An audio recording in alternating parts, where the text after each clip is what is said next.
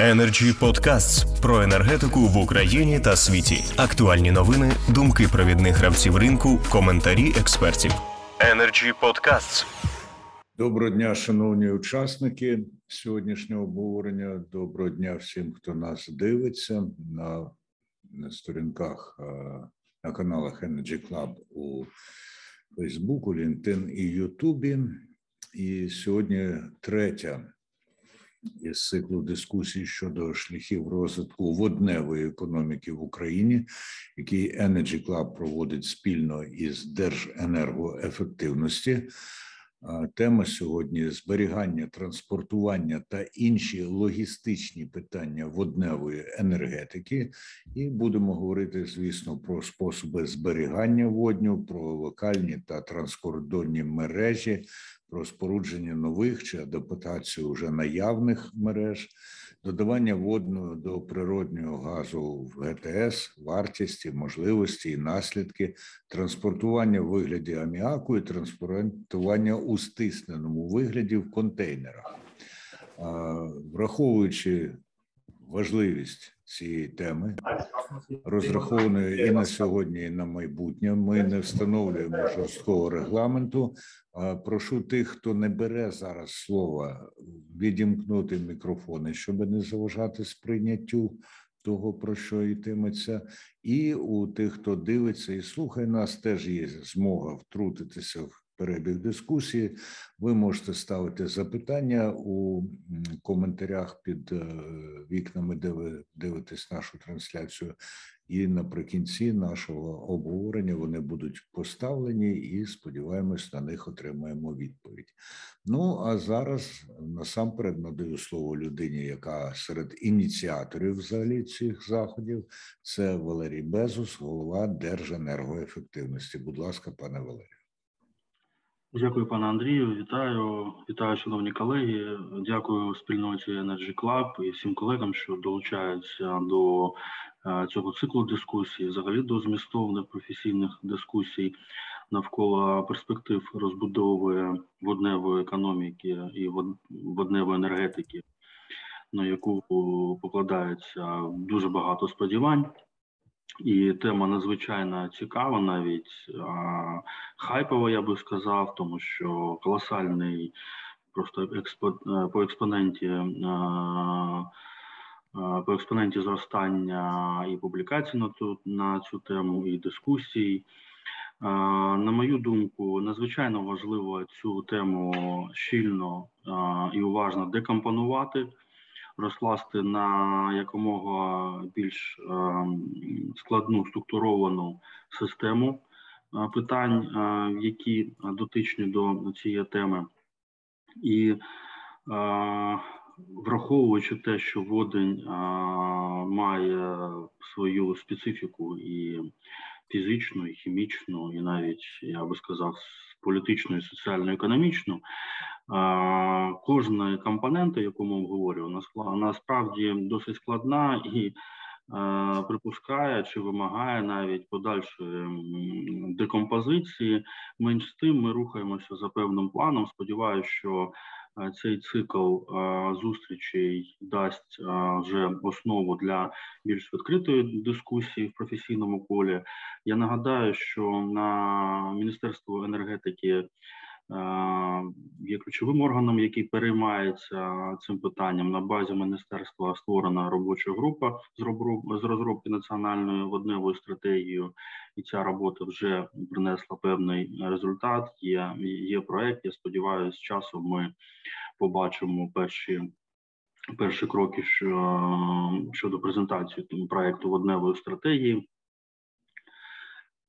Цікаво щодо сьогоднішньої теми, те, що здавалося б, поза такими питаннями, як виробництво водню, перспективи технологій з виробництва водню, як технології використання водню як енергоносія, тема логістики і тема транспортування зберігання чи не найскладніша тема з огляду на масу особливостей водню і як я згадав, фізичних і хімічних характеристик, і з огляду те на те, що Сучасний стан, сучасна економіка фактично розбудована під геть інший тип ем, енергоносія, і звісно, що з огляду на розбудову нафтової економіки, економіки нафтопродуктів, всі ці звичні зручності використання нафти і нафтопродуктів як в якості носія енергії енергії мають бути е, заміщені значною мірою новими технологіями з огляду на цю досить оптимістичну перспективу розбудови водневої економіки, але проблем там чи не більше ніж у питаннях виробництва або використання споживання водню. Так, постійно згадуються певні можливості щодо і наявні потужності щодо транспортування газів, скажімо так, так. Але з іншого боку, велике питання, чи є це реально надбанням і плюсом, який можна використати, або чи є це балансом, який тільки заважає і вводить в інший в інший бік. Так, постійно згадується, що ми маємо газотранспортну систему, яка може і мусить бути використана у розбудові на новітній е, водневій економіки. Ми маємо систему газосховищ, але питання або вже не питання, чи можуть бути в тому вигляді, в якому вони є, це газосховища використані для використання для, для зберігання водню. А з іншого боку, в Україні є потужності, які значно більш е, прийнятні для зберігання з фізико-хімічних своїх характеристик. Це перш за все е, перспектива використання соляних е, шахт або вироботок. Тобто питань насправді багато. Тут питання і технологій виготовлення відповідних ємностей для зберігання технологія зріднення або е, досягнення певних тисків щодо зберігання, тобто комплекс питань, чи знову ж таки підкреслюю, чи не більший ніж питання виробництва та питання використання водню. Тому я сподіваюся, що сьогоднішня наша дискусія допоможе нам всім структурувати цей блок питань і продовжувати е, е, його опрацьовувати вже у подальших дискусіях і, і, і за професійним заходом. Дякую, колеги. Запрошую до продовження дискусії. Дякую, пане Валерію. Зокрема, і за те, що чітко структурували сьогоднішню дискусію і далі наші обговорення в низці цих обговорень. Я запрошую до слова Олексія Рябчина, радника голови правління НАК Нафтогаз України з питань розвитку низьковугліцевих бізнесів та зеленого курсу Євросоюзу. Пане Олексію, будь ласка. Доброго дня, Андрію. Доброго дня, Валерію, всім учасникам. Дякую за запрошення на дискусію на Нафтогаз і наші всі структурні підрозділи е, Укртрансгаз, Укртранс е, Укргазвидобування отримали купу запрошень. Однак делегували одного мене е, від всієї групи Нафтогаз. І хочу сказати, що Нафтогаз, незважаючи на війну, залишає за собою амбіцію стати найбільшим виробником водню в Україні.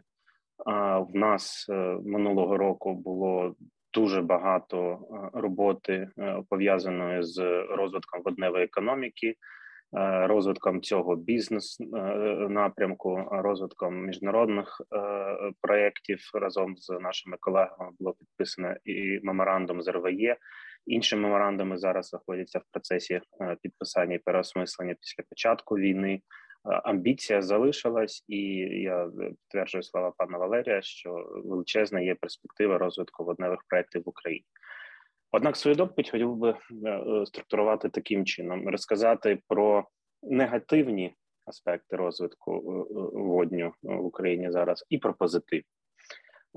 З негативних на превеликий жаль, війна дійсно зірвала величезну кількість планів не тільки Нафтогазу, але і інших компаній щодо розвитку цього цього бізнесу.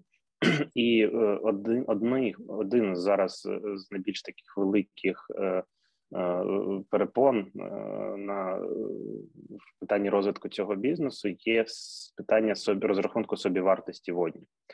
Ми і до війни мали вийти на більш цікаву собівартість, називаємо це так, ніж ніж інші країни. Тобто, ми в ринку водню конкурували глобально за проекти з Чилі, з Еміратами, з Австралією, з іншими країнами. Це глобальний ринок, який тільки почав формуватися. Чому тому, що в них найбільш низька собівартість водню, що дуже привабливо навіть при такому дуже ну довгому транспортному плечі, тобто виробляти води, наприклад, для німців для їх економіку в Чилі, враховуючи їх вітри і собівартість вироблення водню було привабливішим по деяким показникам ніж е, е, в Україні. І якщо перші водневі проекти вони субсидіювалися з німецького фонду H2 Global або там з інших е, джерел, і тоді б ну будь-які проекти могли б ставати конкурентноздатними, тому що вони певну частину субсидіювалися грошей німецьких платників податків або європейських структурних фондів.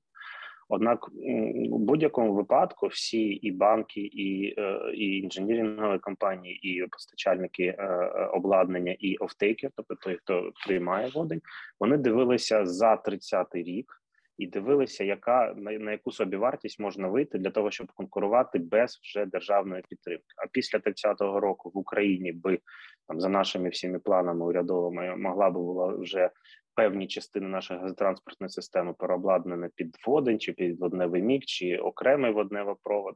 Тобто, і тоді ми б десь більш-менш е, зрівнялися би по ціні з іншими країнами. На превеликий жаль, зараз важко робити такі розрахунки. А якщо немає розрахунків термінних повернення цих грошей, то важко інвестувати. Другим негативним фактором є розвиток зеленої енергетики, е, тому що е, водень для того, щоб його виробляти, ти, по перше, мав збудувати сонячну або вітрову станцію. В Україні вже закінчився діяти зелений тариф, і е, є проекти, які були окупними навіть без жодного державного стимулювання. У нас в Нафтогазі було портфоліо проєктів десь так під 1 гігаватт, який ми Е, хотіли будувати для власного споживання для експорту е, в єС і для водневих проєктів, от тоді вони ну можна було взагалі не, не стимулювати від держави таких податків, а працювати на собі вартості. Зараз не буду витрачати час. Ми прекрасно розуміємо, яка ситуація з сонячними вітровими проектами, що ну їх побудувати дуже зараз важко. Третім фактором я назву війну, звісно, і втрату певних територій тимчасово, де планувалася е, величезна кількість водневих проєктів і створення водневих кластерів з іншими е, споживачами цього воду, не тільки в Європі, але й в Україні. Е, також я бачу зараз зміну в самих німців пріоритету водні. Якщо це дійсно, як сказав пан Валерій, був таким дуже хайповою темою, і вона підштовхувалась хайпом з можливістю зробити на там, німецькому і європейському ринку. То зараз в німецьких високопосадовців, бізнесменів, з якими ми спілкувалися, офіса канцлера, тобто тема водні вона не відійшла з, з порядку денного, вона присутня. Однак вона перемістилася, скажімо так, з першого місця на третє. А перші два зараз займають в німців це розвиток біоенергетики та енергоефективність, тобто як такі emergency needs, да, допомоги Україні. Е, зменшити споживання е, газу і зменшити витрати палива, зруйновану інфраструктуру розбудувати. Тобто, ці два напрямки вони бачать як першотермінові. А водень залишається стратегічним пріоритетом. Ну з тактичного він поки посунувся е, під час війни. Е, питання транспортування, я думаю, за мною скаже пан е, пан Каденський набагато краще, які в нас є там і позитивні, і негативні фактори. Ну і перейду на позитивні, щоб не тільки про про негатив говорити. Е, з позитивних факторів зараз є ціна на газ світова, яка є за високою. Вона стимулює розвиток водневих проєктів у світі, тобто вони стають ще більш окупними і без державної підтримки, і це штовхає не тільки це стимулює не тільки розвивати е, водень як експортоорієнтовану галузь, але і як е, як галузь, яка е, ну, водень, який потрібен в Україні, тому що якщо взяти, наприклад, наше хімічне виробництво за різними оцінками, якщо замінити це воднім, то це газ воднім, який споживають виробники добрив або інших хімічної продукції, це десь 6-7 мільярдів кубів. І там ціни ну більш-менш треба рахувати, звісно, економіку, але ще фактор наявності цього ресурсу його ціни він робить водень дуже конкурентним і дуже перспективним на внутрішньому ринку. Я так навіть на наших стратегічних е, е, нарадах щодо розробки водневої стратегії, ми так і ну і моя порада була переписати деякі розділи, які були більш експорт орієнтовані на розвиток внутрішньої економіки. Мені здається, е, десь там після 30-го року ми будемо європейцям казати: га ми вам води не продамо, і біогаз не продамо. Він нам самим потрібен буде.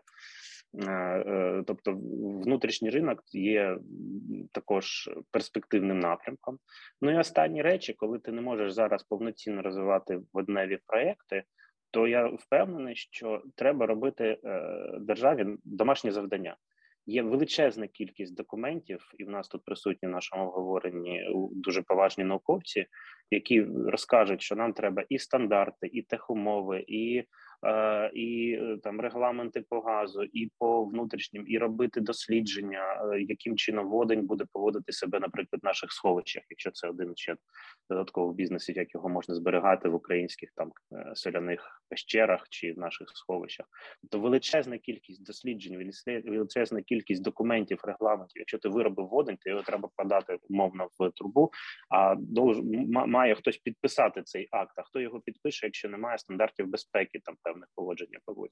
Тобто є величезна кількість речей, які зараз можна робити, поки не розвиваються водневі проекти. Однак ми розуміємо, що вони будуть розвиватися. Ті ж стратегії е, для того, щоб е, пришвидшити потім розвиток цих речей. Звісно, європейський і останній позитивний фактор це фактор надання європейським союзам, сполученим штатами та іншим інших донорів е, допомоги на розбудову України. Тобто, вода не буде входити на emergency needs, да, тобто на на, на першочергові потреби. А от на розбудову України під водневі проекти буде міжнародне фінансування. Тому ті документи, які будуть зараз більш-менш bankable, є feasibility study, є техрегламенти. У нас є в Україні шанс такий ліпфрок, тобто перескочити з одного етапу розвитку споживання е, викопних газів на е, зелені та е, низьковуглецеві. Ну і також дуже багато цікавої кооперації може бути і з енергоатомами, з нашими е, металургійними підприємствами і з іншими. Тобто тема перспективна перемістилась у підсумовуючи зі стратegi... з тактичною в стратегічною. Нам треба робити своє домашнє завдання для того, щоб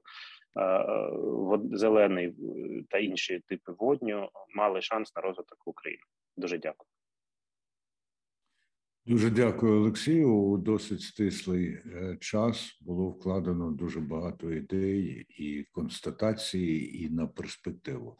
Ну і тепер анонсований вже Олексієм Рябчиним пан Микола Каденський, він начальник управління розвитку мережі оператора ГТС України, і у нього є перша презентація із тих, які на сьогодні підготовані. Будь ласка, пане Микола. Доброго дня, шановні колеги. Каденський на зв'язку, начальник управління розвитку мережі оператора газотранспортної системи. Дякую за запрошення, за організацію професійного дискурсу в такий, такий час, найскладніший для нашої країни.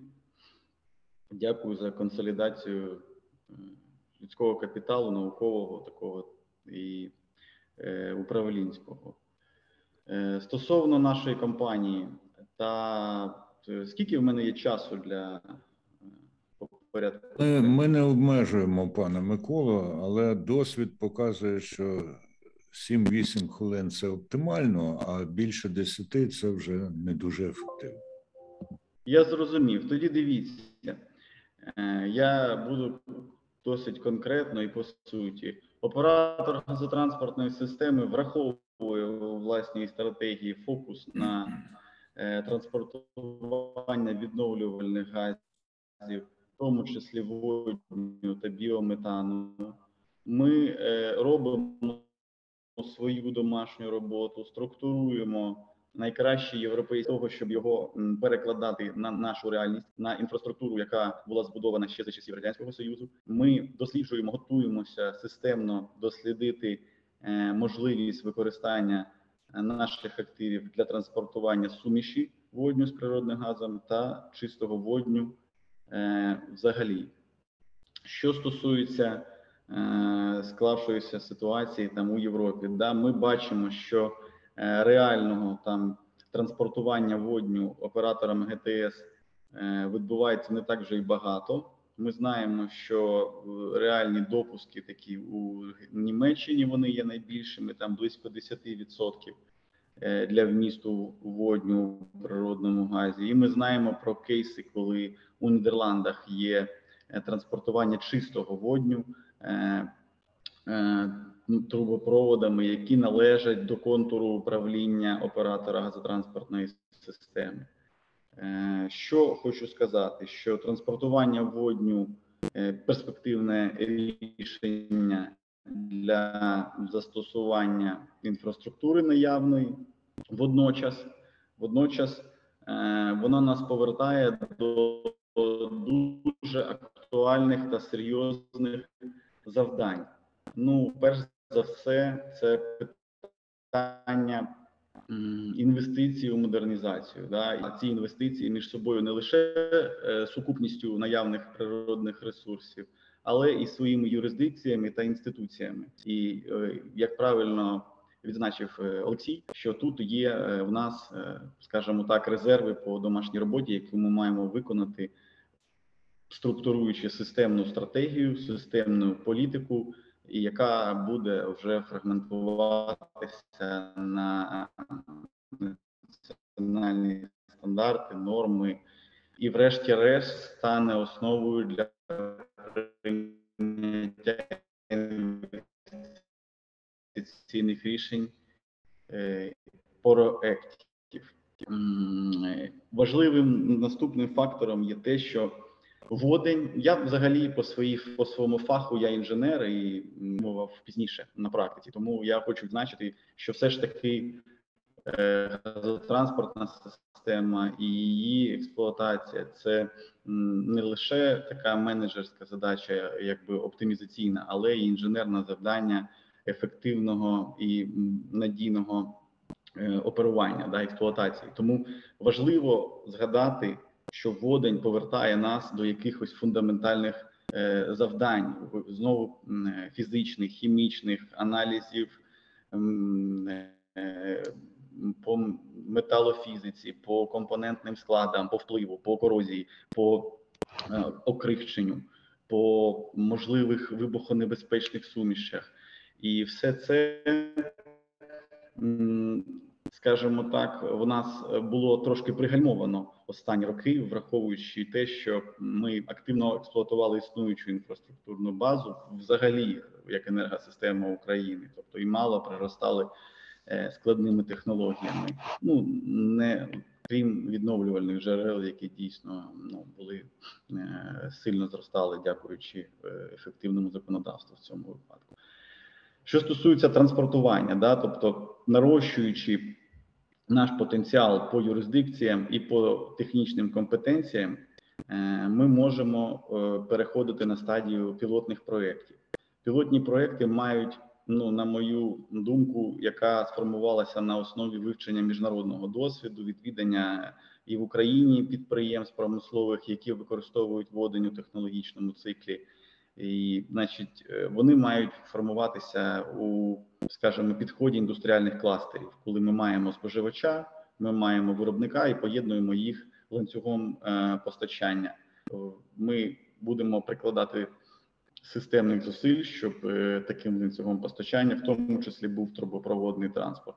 Чому так? Тому що оператор ГТС це не лише ті самі трубопроводи, про які е, йдеться мова частіше за все, це і, скажімо так, коридори, да, тобто це інфраструктура, охоронні зони, це технічні компетенції, це людський капітал, це інституційна підтримка у вигляді е, школ, шкіл підготовки кадрів і таке інше, ремонтних кома- команд, діагностики і такого іншого. Тобто, це е, бекграунд для того, щоб поєднувати споживання з виробництвом значної потужності.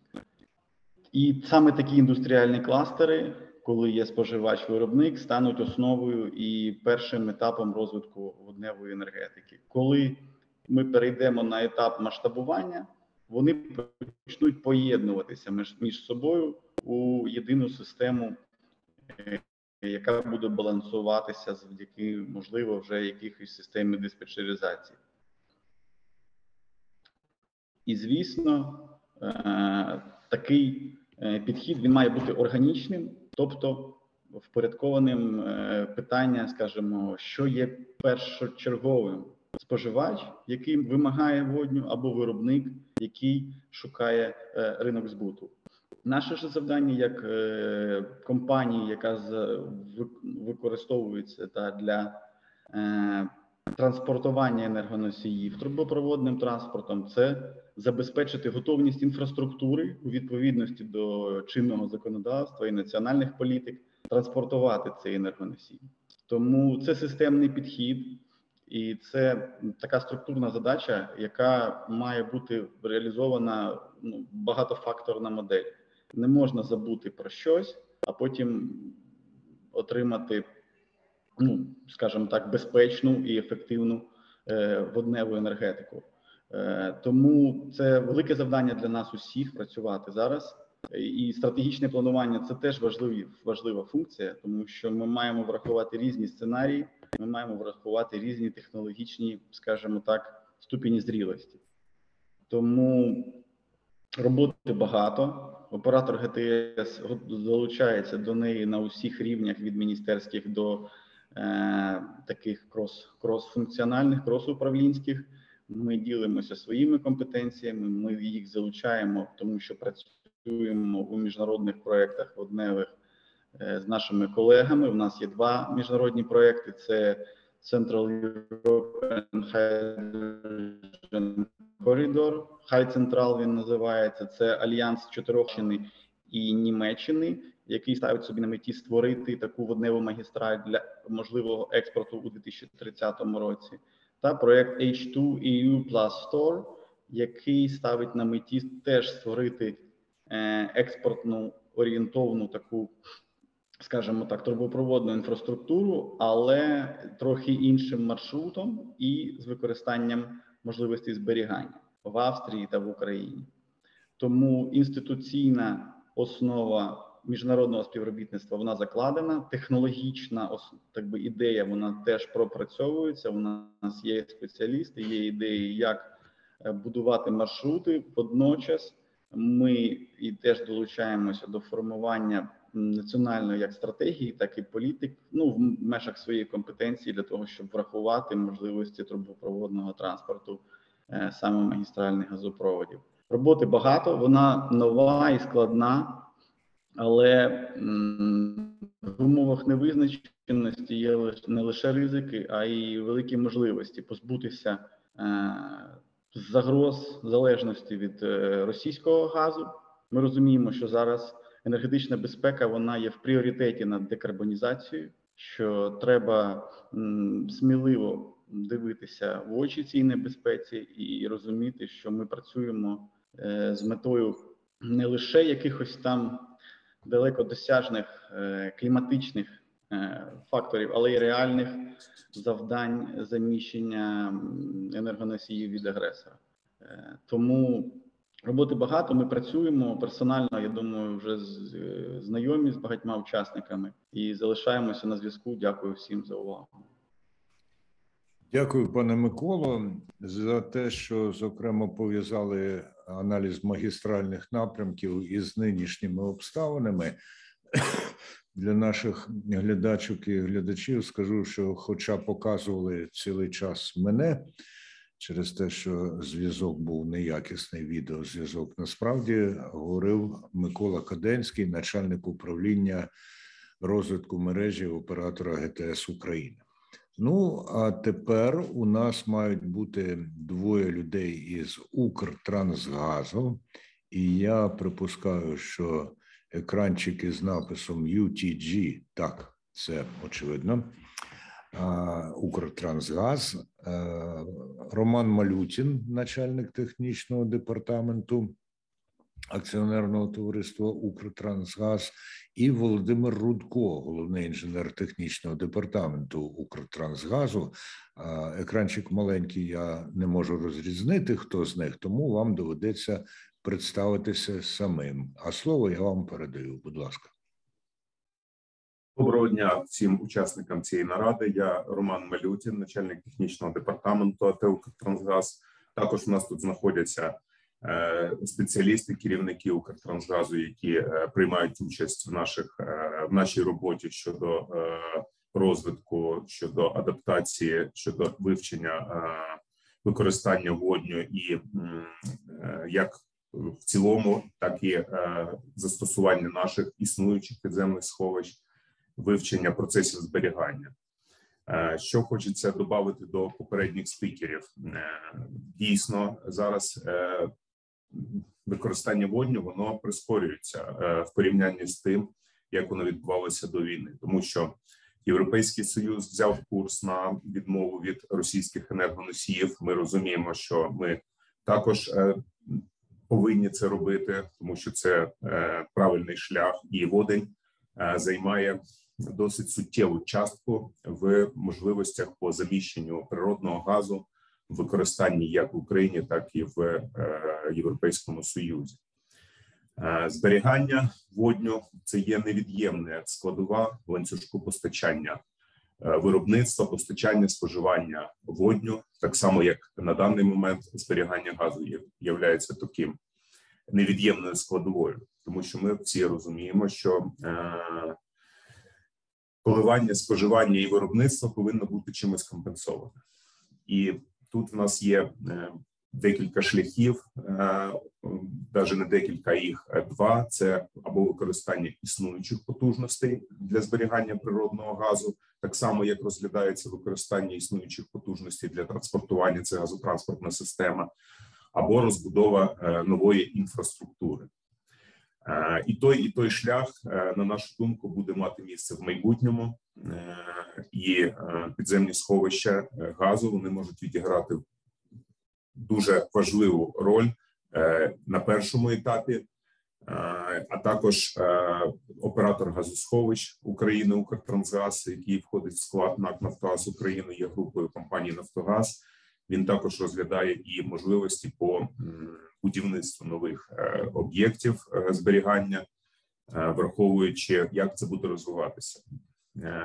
Для нас всіх дуже важливо розуміти, яким чином будуть будуватися логістичні коридори, тому що як і транспортування, так і зберігання це в першу чергу прив'язка до географічних коридорів. Підземні сховища або іншого типу сховища водню вони повинні бути розташовані або наближені до виробників, або наближені до споживачів для того, щоб компенсувати або тим, або тим нерівномірність виробництва або споживання. Наразі Україна має великий потенціал, який е, який знаходиться в існуючих сховищах. Україна це країна, яка має е, третю в світі е, обсяги по зберіганню природного газу. Ми маємо більше 30 мільярдів метрів кубічних потужностей для зберігання природного газу, і були надвижковими навіть до початку війни, і зараз е, ми розуміємо, що цей потенціал може бути використаний. В Укртрансгазі до війни була розпочата е, робота по, по вивченню можливостей оператора газосховищ України Укртрансгаза в е, е, ланцюжку е, цього виробництва, зберігання, транспортування. Ми розуміємо, що про що говорив і Микола Каденський, і Валерій Безос, що нам потрібно вивчити, нам потрібно розуміти в першу чергу і виконати домашнє завдання, як Олексій Рябчин дуже слушно зауважив. Дуже хороший такий сленг, і всі його вже використали. Першу чергу ми повинні зараз, маючи ті можливості, які ми маємо, вивчати е, промислову безпеку, аналіз небезпечних факторів та ризиків, що створюють загрози як для персоналу, так і для навколишнього середовища, в технології, виробництва, транспортування, зберігання, споживання водні. Необхідно виконувати аналіз існуючої нормативної е, правової бази, яка регламентує, е, яка існує, і розуміти, які нормативні документи нам треба розробити. Необхідно визначити організаційно-технічні заходи, які необхідні для мінімізації впливу цих е, небезпечних факторів. Це те, що ми вже можемо робити і повинні робити зараз. І ця робота вже розпочата. Якщо що стосується використання існуючих потужностей, то нам необхідно Укртрансгазу розпочинати дослідження по впливу газоводневої суміші або чистого водню, як на пористий пласт колектор, в якому ми зберігаємо природний газ на даний момент, так і на е, наземне обладнання, існуючу інфраструктуру.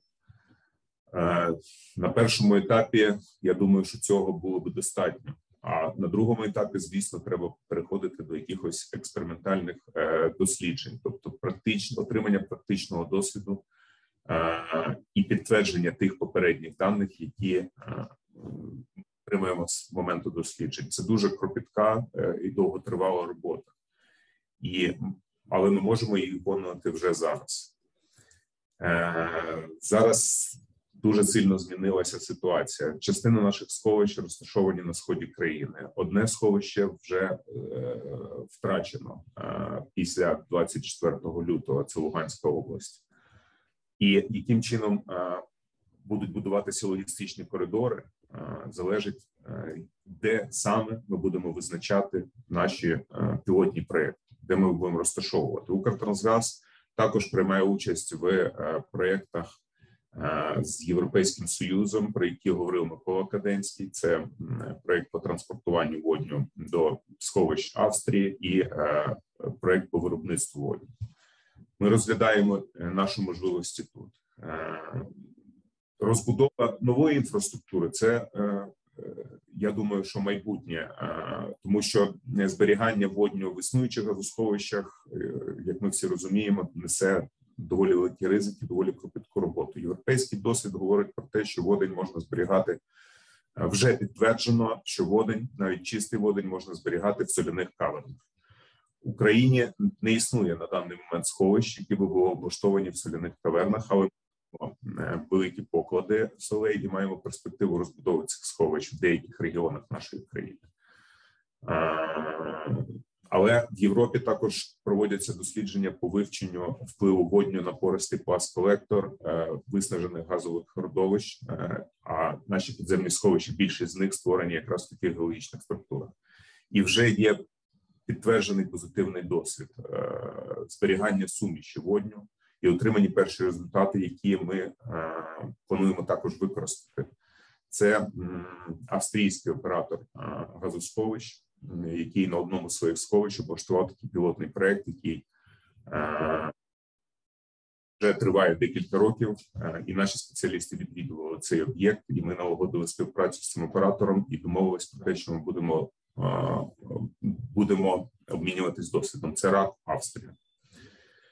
Е, колеги, я думаю, що нам е, нам треба зробити спільно дуже величезну роботу. І я дякую організаторам цієї зустрічі. Дякую, що це питання знову піднялося. Е, це значить, що ми рухаємося вперед, і спільно. Я думаю, що ми прийдемо до цього результату. Дякую всім. І Дякую, бажаю... пане Романе. Дуже важливий акцент. А у нас наступним має бути Володимир Рудко, також із Укртрансгазу. Він з вами там. Е, Андрій, е, на жаль, е, Володимир Васильович не зміг прийняти участь на раді. В нього накладка, інша нарада. Тому він буває. Буває. Ми в будь-якому разі особ... дуже цінуємо вашу участь, і тоді ми переходимо до наступного нашого промовця. Це Геннадій Жук. Він директор інституту газу Національної академії наук. Пане Геннадію, будь ласка. Доброго дня, шановні колеги. Дякую за запрошення дуже цікава і е, дуже корисна тема сьогоднішньої дискусії. Е, хотів би сказати з свого боку ну, дуже коротко про те, що інститут газу залучений до якраз е, випробувань е, водневих технологій. Е, до існуючої структури або до е, тієї структури, тих матеріалів, тих е, технологій, тих засобів використання водні, які плануються у майбутньому. Хотів би якраз зробити акцент на тому, що з моєї точки зору, якраз технологічне забезпечення це один з одна з головних проблем, яку треба вирішувати при майбутньому глобальному е, стратегічному використанні водню. Бо для того, щоб формувати стратегію, стратегію можна сформувати тільки ну в загальних рисах. Якщо формувати вже дійсно реальну стратегію, то вона повинна будуватися на якихось конкретних технологіях. От наведу декілька прикладів е, з властивостей водню. Вибачте. Е, наприклад, температура зрідження 20 кельвінів, тобто 20 градусів відносно абсолютного нуля дуже низька. Для того, щоб зберігати водень в зрідженому вигляді, потрібно е, великі енергетичні витрати, щоб довести його до цього стану. Е, робота стиснення дуже велика, виходячи з енергетичної ємності, так скажемо, з калорійності водню на один кубічний метр нормальний. Тобто е, ми водень повинні стиснути, щоб його було вигідно е, хранити, перевозити до 500-800 атмосфер. Це теж дуже велика е, енергетичні витрати, робота стиснення. Транспортування. Зараз проводимо експерименти, дослідження, як водень транспортувати, тобто як будуть поводити себе матеріали. Е, трубопроводу, як буде поводити себе ущільнення трубопроводу, але е, експерименти проводяться по більшій частині е, при невеликих тисках, тобто низьких тисках, там 3 атмосфери і так далі. От. Але якщо ми кажемо про експорт водню або міжнародні передачі об'ємів водню, е, то це вже магістральні трубопроводи. А магістральні трубопроводи це 40-50 атмосфер. Тобто, напевно, треба і дослідження вести при цих тисках. Тобто е, попереду ще дуже багато експериментів і дуже багато роботи.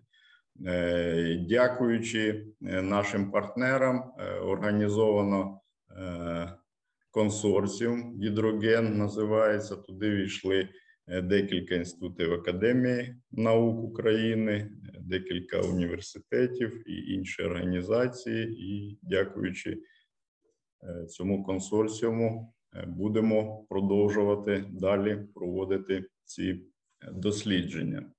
Ну і ще хотів би сказати з технічної точки зору, що все-таки на першому етапі, як мінімум, дуже Дуже доцільно було б якраз використовувати суміші е, природного газу з водним. Е, це зменшує е, ну, критичність технологій, тобто можна використовувати по більшості технологій, які вже розроблені для природного газу. І ще з вашого дозволу, щоб проілюструвати наші наші роботи, наші досягнення.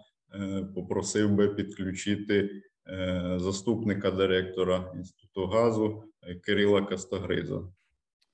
Так, звісно, тут навіть і дозволу не потрібно. Це цілком іде у річищі того, про що ви говорили, і нашого плану. І Кирило Костогриз, я бачу, що він у нас під'єднаний. Так, він заступник директора з наукової роботи Інституту газу. Будь ласка, пане Кириле. Шановні учасники дискусії, я всіх вітаю. Я можу почати демонстрацію? Я включу зараз презентацію, яку ви підготували. Ви побачите її на екрані Club. Так, добре, бачу. Я е, Хочу трохи проілюструвати слова директора інституту Геннадія Вільоровича та поділитися деякими міркуваннями щодо проблем, які гальмують перехід до водневої енергетики, та окреслити напрямки їх вирішення і дещо розповісти та запропонувати. Наступний слайд, будь ласка.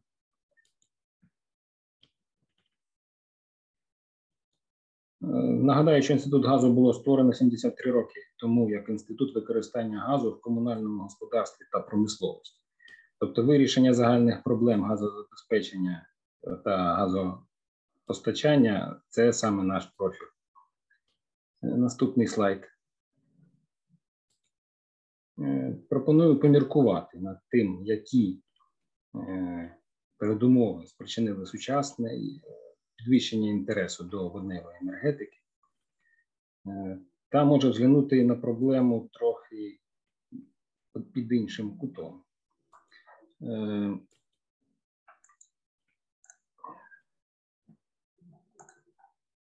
трохи незручно. Е, ну, по-перше, до передумов виникнення сучасної інтересу до сучасної водневої енергетики, це є все-таки вичерпання викопних ресурсів скорочення темпів розвитку відновленої енергетики та необхідність балансування енергетичних потужностей.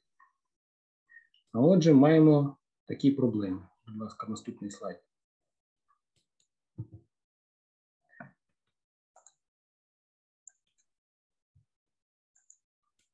Це відсутність генерації води, відсутність споживачів, здатних використовувати воду, та відсутність інфраструктури для транспортування згодом. Е, це головні проблеми е, без е, розуміння перспектив функціонування цієї цепочки генерації транспортування використання. Дуже складно розуміти перспективи розвитку водневої енергетики. Крім того, це очевидна економічна недоцільність переходу на води, відсутність загальної концепції відсутність джерел фінансування та відсутність підтримки та мала обізнаності у суспільстві. Ці проблеми взаємопов'язані і потребують комплексного вирішення. Наступний слайд, будь ласка. Першочергово е, шляхом вбачається створення передумов для підвищення економічної доцільності розвитку альтернативної енергетики та водневої впровадження енергоефективних та нових енергетичних технологій, які сприяли розвитку водної енергетики та використання води, вивчення можливостей існування газової інфраструктури, розробка або залучення ефективних технологій виробництва, транспортування та застосування води. Е, розробка загальної програми нової енергетики з урахуванням в першу чергу інтересів української економіки е, потребує залучення експертів науковців певних галузях, які відстоювали стратегічні інтереси держави. Розробка окремої програми розвитку водної енергетики з використанням іноземного досвіду розробки таких програм потребує також е, пропаганда зелених ідей у суспільстві. Е, далі трохи інформації про проекти, що ми вже виконуємо. На замовлення регіональної газової компанії вже два роки проводяться дослідження потенційних можливостей існуючих е, газорозподільної мережі по транспортуванню водню в суміші з природним газом. Для цього було створено науковий консорціум, який об'єднує провідні вітчизняні установи, що мають відношення до газової інфраструктури. Я бачу сьогодні у круглому столі є учасники, які може там трохи е, подробицях розпов... будуть розповідати про деякі результати. Так. А я е, коротко пройдуся про тому, що вже було виконано в рамках цього проєкту. Е, було проведено випробування існуючих газорозподільних мереж герметичність при використанні водних та газовиднових сумішей. Проведено випробування газорегулюючих приладів на газовидневих сумішах. Е, дослідження впливу водню на властивості матеріалів е, таких поліетиленових труб та сталевих труб, а також лічильників. Деякі з цих експериментів зараз е, було трохи пригальмовано в зв'язку з військовим станом, але вони продовжуються і ну, будуть по ним ще результати. Проведено також випробування побутових газових приладів на газоводневих сумішах. І розпочато дослідне довгострокове газопостачання та експлуатація побутового газового обладнання на макетах будинку пересічного споживача. Е, Результати, які отримані в рамках цього проєкту, ініціатором якого є регіональна газова компанія, є надзвичайно корисні для прийняття рішень щодо напрямків розвитку водневої енергетики та мають сприяти розвитку локальних водневих кластерів або так званих водневих долин.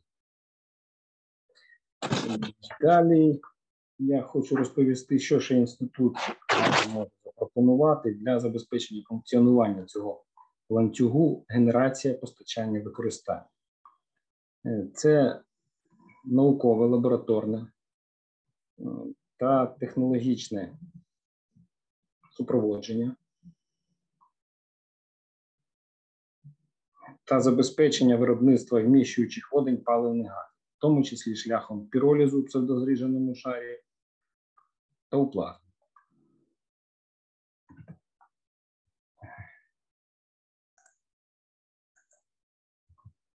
Так, я вибачаюсь. Е, Так, цей слайд. Е, е, А також шляхом газифікації різної сировини та е, анаеробного зброджування. Е, Кондиціонування цих газів та виділення з них вуглецю або двоокису вуглецю з метою захоронення або використання. Наступний слайд наукове та методологічне забезпечення підмішування водню газову мережу, моделювання роботи газової інфраструктури при заміщуванні природного газу водню, супроводження рішень про транспортування та зберігання водню у резервуарах. Наступний слайд. Е, Розробка інструментів для визначення енергетичних характеристик газових палів та продуктів їх спалювання при різних режимах в залежності від вмісту водню та інших газів, дослідження існуючих технологій та газовикористовуючих приладів, надання рекомендацій по можливостям їх експлуатації на водній та водневих сумішах, а також по їх модернізації. Це дуже важливо в організації саме використання.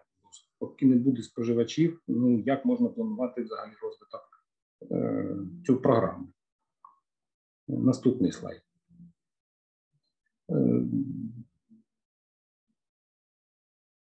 Це у нас розробка інструментів для визначення, розробка технологій ефективного, найбільш корисного використання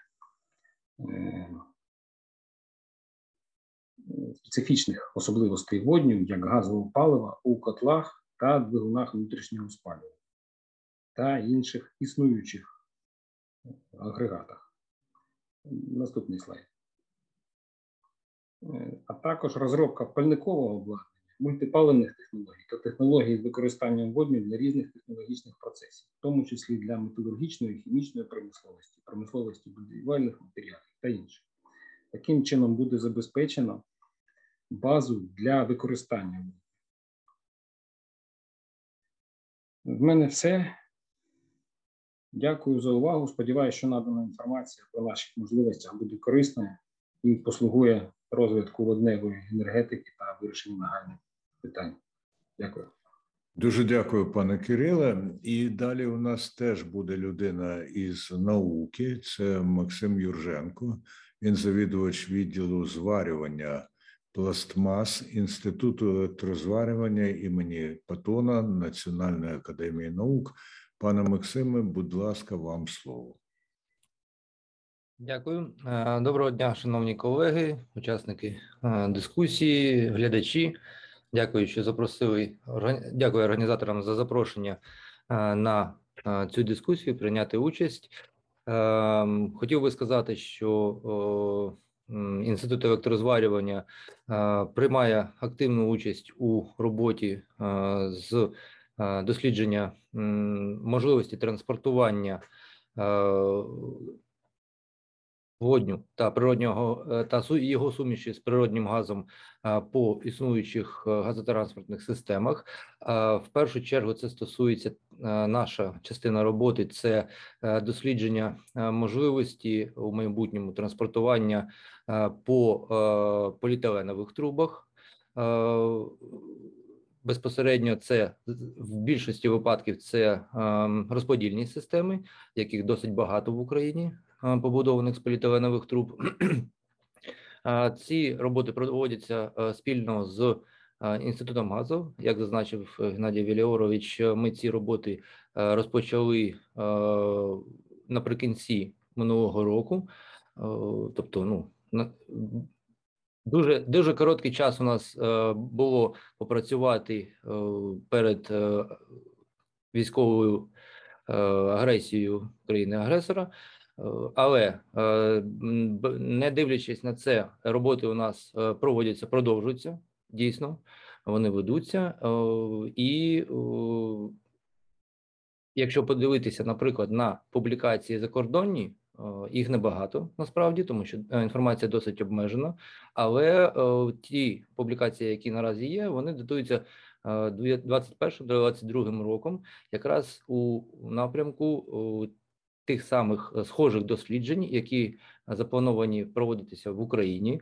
У нас є безумовно певна е, географічна особливості, але ці дослідження дуже актуальні зараз в Європі, і за попередніми даними, як європейських колег, так і наших нашими е, результатами транспортування по існуючих трубопроводах з поліетилену є перспективним дійсно, однак є певні особливості, оскільки роботи ми е, тільки розпочали, е, то е, проводяться дослідження впливу водню на трубопроводи, які як і були в експлуатації, так і нові для ремонту, наприклад, вже існуючих трубопроводів, і отримані досить важливі дані для того, щоб у майбутньому мати можливість е, спрогнозувати е, експлуатаційні можливості і експлуатаційні е, строки якраз у таких трубопроводів з поліетиленових труб для того, щоб забезпечити безпеку якраз житлових приміщень, куди в більшості випадків є підводяться якраз розподільні системи. Результати, я думаю, будуть е, в найближчому майбутньому, десь думаю, до кінця року вже будуть якісь певні е, конкретні результати, оскільки зараз е, ці експерименти проводяться наразі, от за саме зараз, у цю хвилину.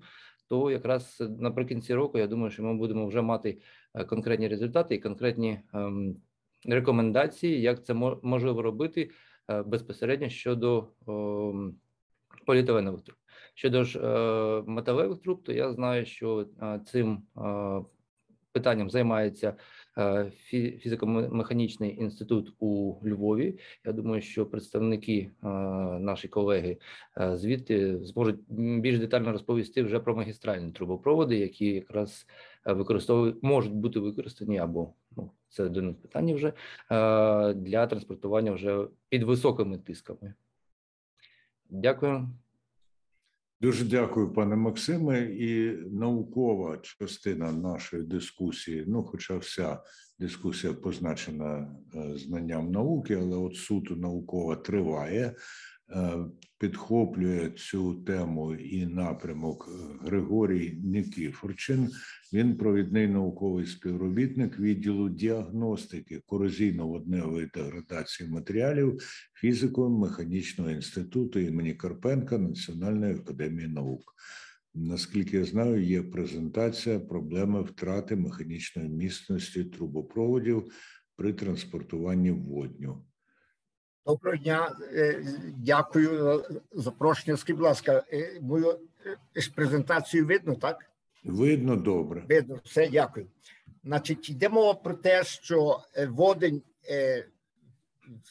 може впливати на і впливає, знижує механічну міцність матеріалів, відповідно конструкції цих матеріалів, І і це саме ця проблема стосується так само, якщо ми будемо транспортувати водень, і якщо при цьому буде наводнюватися стінка труби, припустимо, сталевого сталевого трубопроводу. Ось тут є в тому е, проблема, тобто і ця е, доповідь тому присвячена, з якими викликами ми можемо зустрітися, якщо ми будемо транспортувати там з контролпроводами е, там водень чи суміш воднього з природнім газом.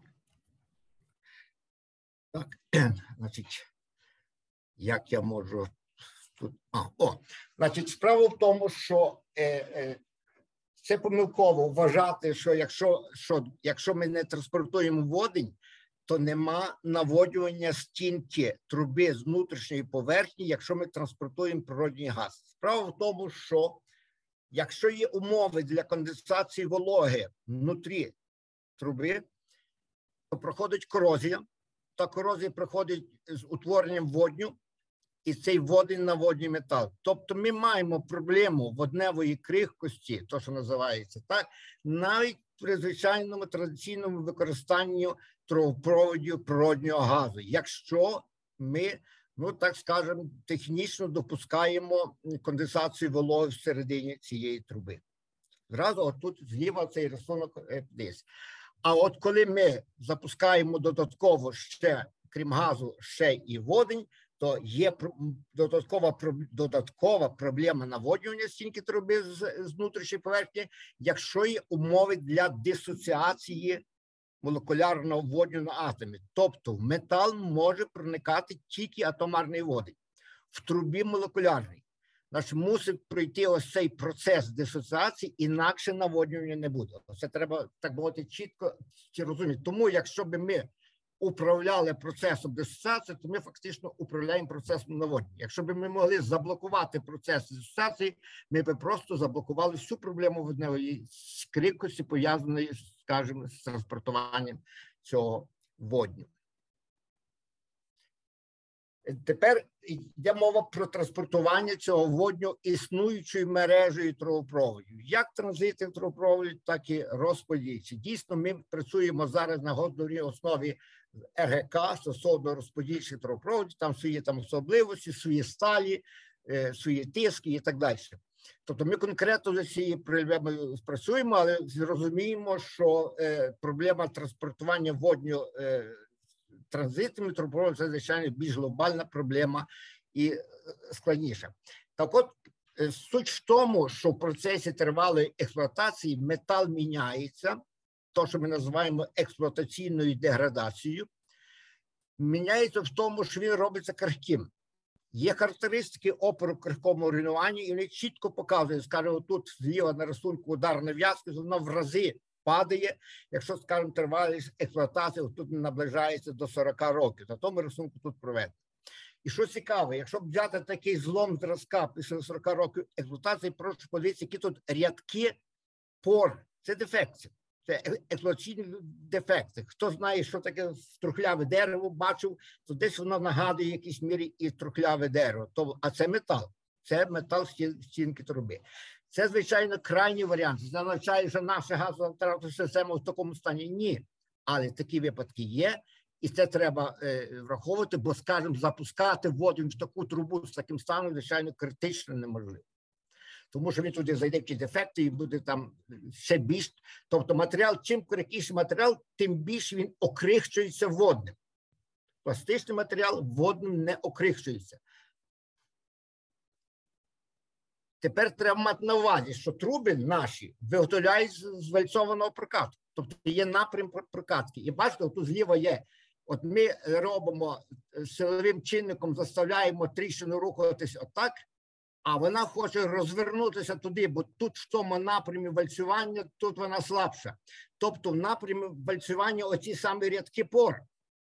Тому вона туди і завертає, тобто там, де слабші місця. Тому дуже важливо, коли ми визначаємо механічні властивості, врахувати напрям вирізання зразків відносно напряму вальцювання, так, щоб площина руйнування йшла в найслабшому місці. Тоді ми будемо враховувати саме цей чинник експлуатаційної деградації, тобто він має, ну, так мовити, прояв текстурний. Так.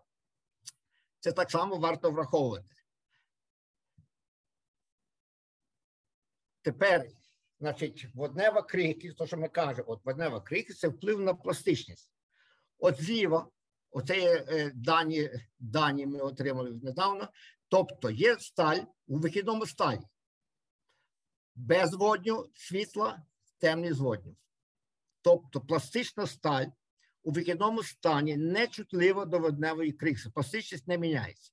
Це означає, що якщо ми, скажімо, будували новий трубопровід, то з таких з такого матеріалу ми б не мали проблем то крихкості, відповідно, проблем транспортування водів. Але тут бачите експлуатований метал.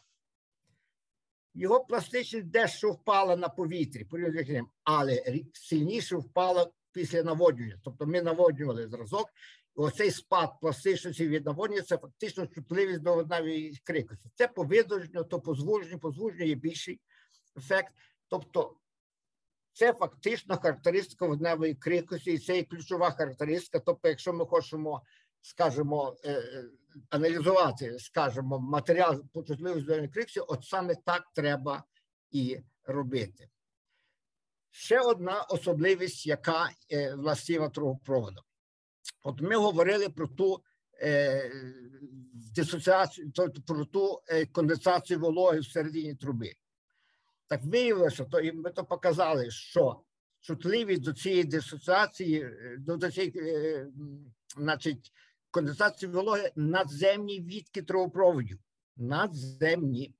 Тобто, в зв'язку з тим, що є кліматичні зміни температури, скажімо, чи, чи ніч е, день, чи скажімо, особливо це скажімо, це в, в Карпатському регіоні перехід через, через, через річку. Тобто тут в таких випадках, бачите, от які значить, проходить корозія, ось звідти проходить корозія, йде водень і і утворює тут таке макророзшарування. Тобто це макророзшарування дуже ну, може бути дуже небезпечним. То це є просто коли ми транспортуємо вологий газ. Просто клім, зміни кліматичні, вони ну, провокують ту конденсацію вологи, відповідно ту електрокемічну корозію. Тобто, це ще раз показує, як важливо обмежувати ось цю вологість. Тобто, в нормативних документах, про що ми тут згадували, от має бути більш жорсткіші умови на транспортування на вологість газу, коли ми транспортуємо, скажімо, води. Ось. Тобто, тому що тут будуть ще більше проблеми, коли буде, коли буду, будемо транспортувати то водень, бо можливі додаткові наводні. І останнє, тобто, фактично, ми кажемо так, що має бути перелік певних характеристик. Отут вони приведені: місяць, пластичність, опір кірковності руйнуванню, опір водневому розтріскуванню. Тобто ключові характеристики, які повинні бути нормовані, які мають мати граничні умови, тобто допустимі, недопустимі рівні значення, і за ними, за цими можна казати, от та ділянка трубопроводу готова, можливо там транспортувати, скажімо, водень чи суміш водню. А скажімо, тут чомусь з якихось причин є, значить, так є, що матеріал є дуже надто експлуатаційно деградований, і тут маємо просто міняти цю відку, ту частину, цю ділянку трубопроводу, бо вона не годиться, скажімо, для того, щоб транспортувати воду. Ось такий, така загальна філософія наша. Ми так бачимо, як, скажімо, аналізувати існуючу мережу газопроводів для того, щоб, скажімо, сказати з точки зору механічної міцності, наскільки безпечно можна експлуатувати цей, ці, ці трубопроводи. І останнє, то, що я звертав увагу, що додаткове наводнення може бути тільки завдяки дисоціації, молекулярно наводнення на атомарний. Ми от в рамках РГК роботи, то ми просто витримуємо зразки під навантаженням в газопроводі, Отакі зразки плоскі, малої товщини 1 мм, спеціально, щоб була чутливість висока, навантажуємо, навантажуємо стані, тобто зразки свідків. І ми їх тримаємо там, скажімо, півроку, рік, два роки плануємо. І для того, щоб з одного боку побачити, що буде на воді, а ми можемо міряти концентрацію водню, металі після такої ж процедури, тобто ми визначаємо наводнення є чи нема. Ну і відповідно і ефект отого наводню на, скажімо, на властивості, на пластичності і так далі. Але тут яка є ну, мінус тої методики, що тут е, провокатором утворення, значить, е, наводнювання найбільш інтенсивно проходить на свіжій поверхні. Тобто на ржавій трубі, там дисоціації не буде. Як чинником утворення свіжої поверхні є циклічне навантаження. От цикліка вона руйнує топлівку бар'єр. Тому ми, скажімо, в лабораторних умовах, маючи відповідне оснащення, ми можемо періодично розвантажувати цей зразок і навантажувати. Тобто витримуємо певний час, там довший час витримуємо, але рідко, але для того, щоб періодично оновити ту свіжу поверхню, так скажемо. Тобто лабораторному цьому, тобто, що ми додаємо ще фактор оновлення свіжої поверхні за рахунок такого ну, повторного навантаження зразків. І так само можемо дивитися, який це дає ефект на дисоціацію.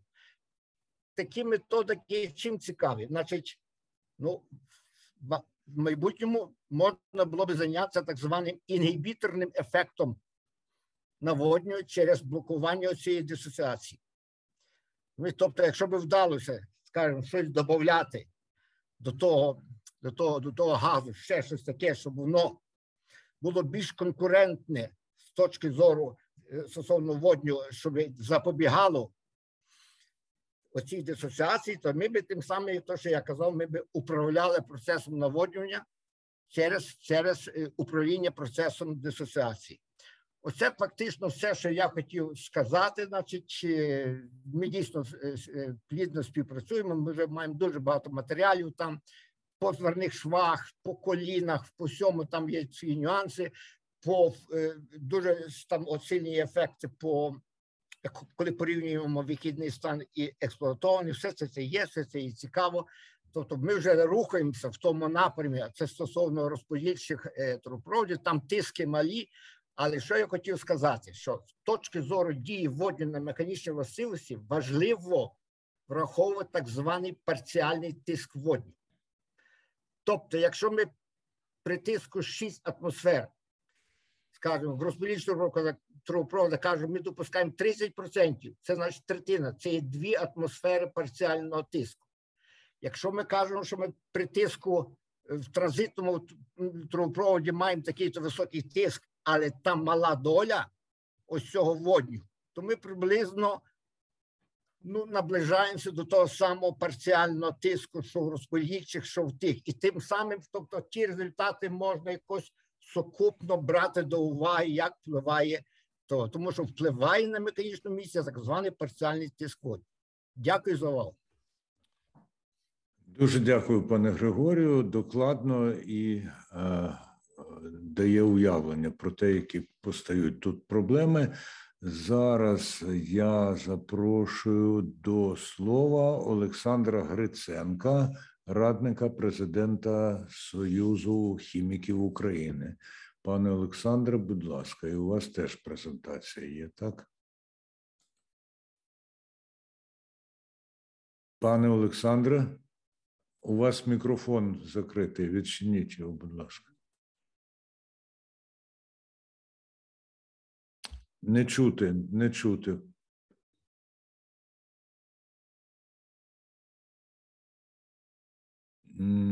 Алло, алло, зараз. О, от тепер тепер добре. О, так, добре. будь ласка.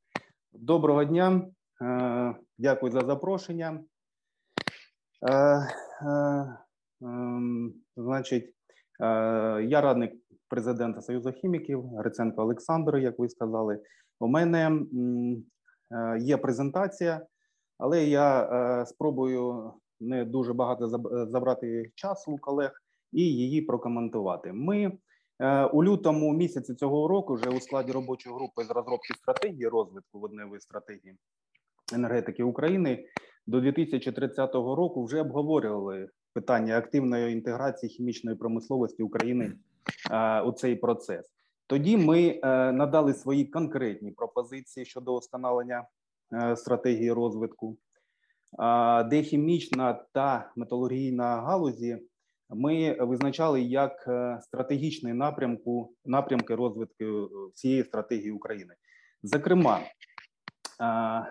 Ми запропонували реалізацію пілотного проєкту на підприємстві Рівний Азот спільно з Рівненською чи Хмельницькою АЕС по виробництву водню методом методом електролізу з подальшим виготовленням зеленого аміаку чи зелених добрив.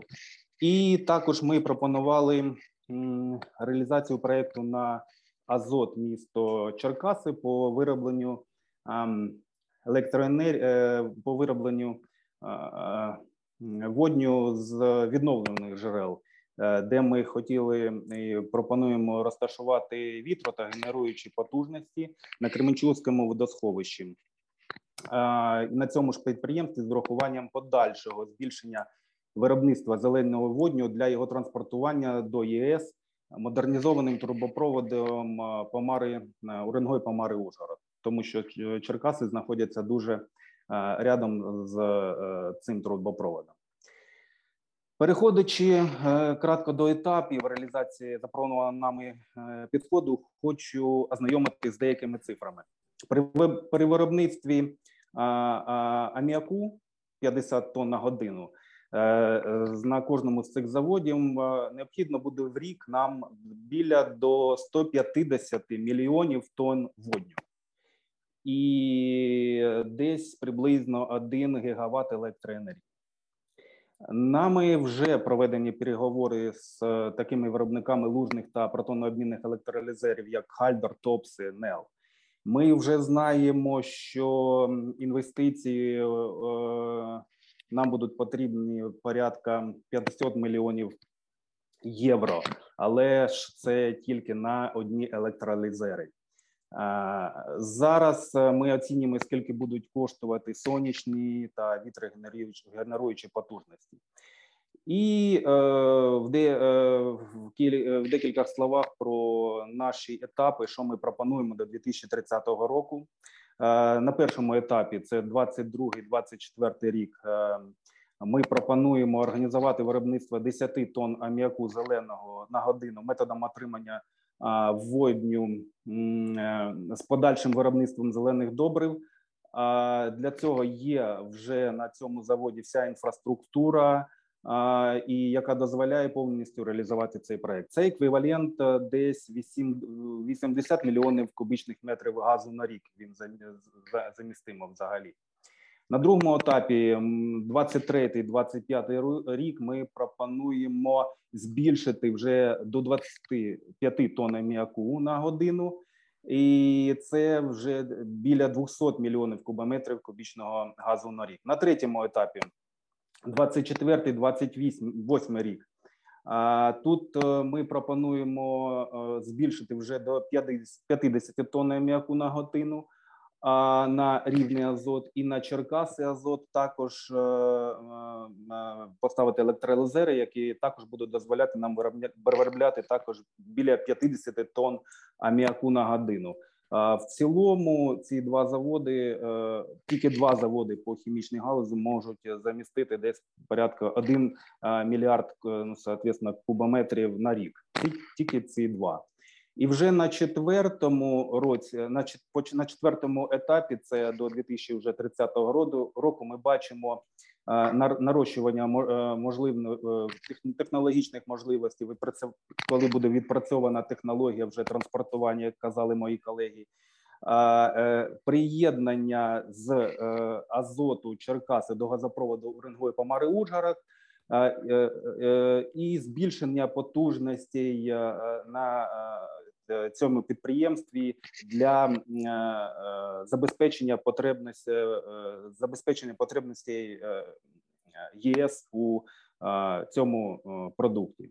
Тобто, ми маємо вже комплексне бачення того, де і як ми можемо виробляти цей водень. Ми його можемо у себе використовувати для виробництва зелених Е, добрив зеленого аміаку, який також е, як е, один із етапів може також бути транспортуватись і аміакопроводом до Європи. В цілому ви можете побачити наші нашу презентацію. Там все по цифрам дуже конкретно розписано. Я завжди на зв'язку. Дякую, не буду займати більше уваги. Дякую, дякую за все.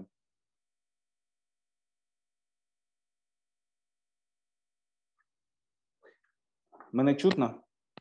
Так, так, так, чути. Андрій, вам треба включити мікрофон. Так, все чути. У мене тут трошки завис е, комп'ютер. А, все чути. Ну, Та, я і- закінчив. Дякую. Да, я, я все чув. і Хочу сказати, що не ви забирали у нас увагу, а ділилися з нами своїм досвідом і знаннями. Так що дуже дуже вам Дякую, дякуємо. дякую, дякую. Я дуже чітко, чітко питався, намагався це. Так, вам, вам це вдалося. Далі у нас мав би бути Назар Пасика із е, технічної служби е, товариства Азот акціонерного товариства, але я не бачу пана Назара серед учасників. Якщо я раптом помиляюся, то прошу зголоситися. Ні, очевидно, немає. Ну, настав час підвати підсумки. Тут ми отримали один коментар під час трансляції з LinkedIn. Євген Величко написав: е, є стаття про собівартість водню, номер перший Китай, далі Чилі, а Україна далі 30-го місця. Можливо, хтось із учасників хоче прокоментувати цей коментар. Там Чилі згадував Олексій Рябчин, наскільки я пригадую. Будь ласка, пане Олексію. Е, Так, є різні розрахунки. Я бачив розрахунки, наприклад, McKinsey, де Україна ще раз зараз це можливо і 30 місце, однак є перспектива у разі використання нашої ГТС е, е, перейти в топ 10 називаємо це так. Зараз е, ці розрахунки в зв'язку з неможливістю е, фізично зараз транспортувати водень української ГТС то беруться в розрахунки водень там у інших сполуках, наприклад, там зелений аміак чи щось інше, і дійсно, коли ти робиш декілька конверсій, то і е, в тебе собівартість зросте. Якраз на те, на що я і звертав увагу, що ти зараз запускаєш проєкт. Він е, певна собівартість його недостатня для того, щоб бути конкурентноздатним. Однак частина е, собівартості компенсується за рахунок міжнародних фондів. Однак е, всі наші там партнери бажають бачити, а яким чином ти цю собівартість після того, як закінчення цього дії H2 Global, нагадаю, він починає діяти, якщо не помиляюсь, з 24-го року вже. Е, Там тендери пройшли зараз. е, Ми в них не, не, потрапили із-за із-за війни. Сподіваємося, що там буде окремий трек по Україні ще додатковий після закінчення війни. Е, і всі партнери хочуть бачити, яким чином ми будемо знижити знижувати собівартість, тому що держпідтримка вона колись закінчиться, і ти маєш конкурувати на ринкових засадах. Перспективи є у разі використання нашої ГТС для транспортування, чи нашої ГТС, чи окремих водневопроводів, чи е, інших там механізмів здешевлення транспортування, поки розглядаються там морські шляхи, чи там Дунаєм, чи якимись іншими. Тому я погоджуюсь з цим коментарем. Однак, в перспективі ми маємо працювати на те, щоб бути конкурентоздатним більше. Дякую, Олексію. Ну і оскільки у нас вже добігає кінця, я прошу одразу пана Рябчина зробити прикінцеві зауваження за е, результатами сьогоднішнього обговорення, бодай попередніми. Мені здається, тільки е, я тільки скріпився в своїх думках, що в нас є фантастичний потенціал з нашою наукою, якої немає такого потенціалу в багатьох інших країнах. Тобто, наша наука займалася воднім давно, а зараз е, вона очікує на підтримку е, як і в теоретичних е, речах, так і в практичних. Тобто, практичні речі і підтримка науки може бути у разі е, ну, реалізації цих проєктів, поки можна робити певні е, певні невеличкі дослідні програми та якісь пілотні проекти. Е, Тому я залишаюсь водневим оптимістом. Як я почав займатися цією темою у 2019 році в Міністерстві енергетики та захисту довкілля, так і зараз намагаючись реалізувати вже конкретні бізнеси в, е, в групі Нафтогаз з нашими колегами з і Укртрансгазу, і Укргазодобування, і окремим бізнесом, які ми планували бізнес юнітам, да, який буде займатися водним. І я впевнений, що після нашої перемоги ця тематика буде ще більше розвиватися. Це наше домашнє завдання, яке має зробити Держенергоефективності разом з міністерством енергетики щодо водневої стратегії. Наші колеги з інших підприємств, тобто робота ведеться і не так швидко, як би нам хотілося однак впевнений, що все буде добре з водневою економікою. Ми будемо серед лідерів. Може не не завтра, а там буде це питання відкладено на рік на два, але 100% ми ще з вами поговоримо про реалізацію водневих проєктів і дуже цікаві винаходи і дослідження, які будуть розроблені нашими науковцями. Дякую, пане Рябчин. Хто можливо від наших наукових е, учасників науковців хоче сказати?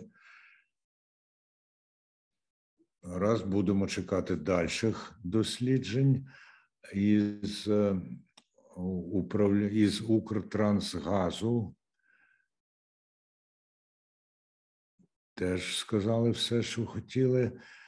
Микола Коденський ще з нами з оператора ГТС. Ну, тоді цілком логічно, що загальний підсумок підіб'є голова Держенергоефективності Валерій Безус, який є одним з ініціаторів цілої низки дискусій. Будь ласка, пане Валерію. Дякую, пане Андрію. Дякую, колеги. Я радо підтримую тезу, яка добре відрозумувала пана Олексія Рябчина щодо домашньої роботи, яку ми маємо виконати. І я сподіваюся, що цей цикл дискусій, в тому числі е, окреслює контури і навіть е, предметні завдання щодо такого домашнього завдання. Дійсно, для України виклик е, позиціонування, активного позиціонування в новітній водневій економіці є надзвичайно можливим ми маємо вибороти не тільки свою незалежність, не тільки на полі бою. Ми маємо знайти і закріпити чітке місце України в глобальній економіці.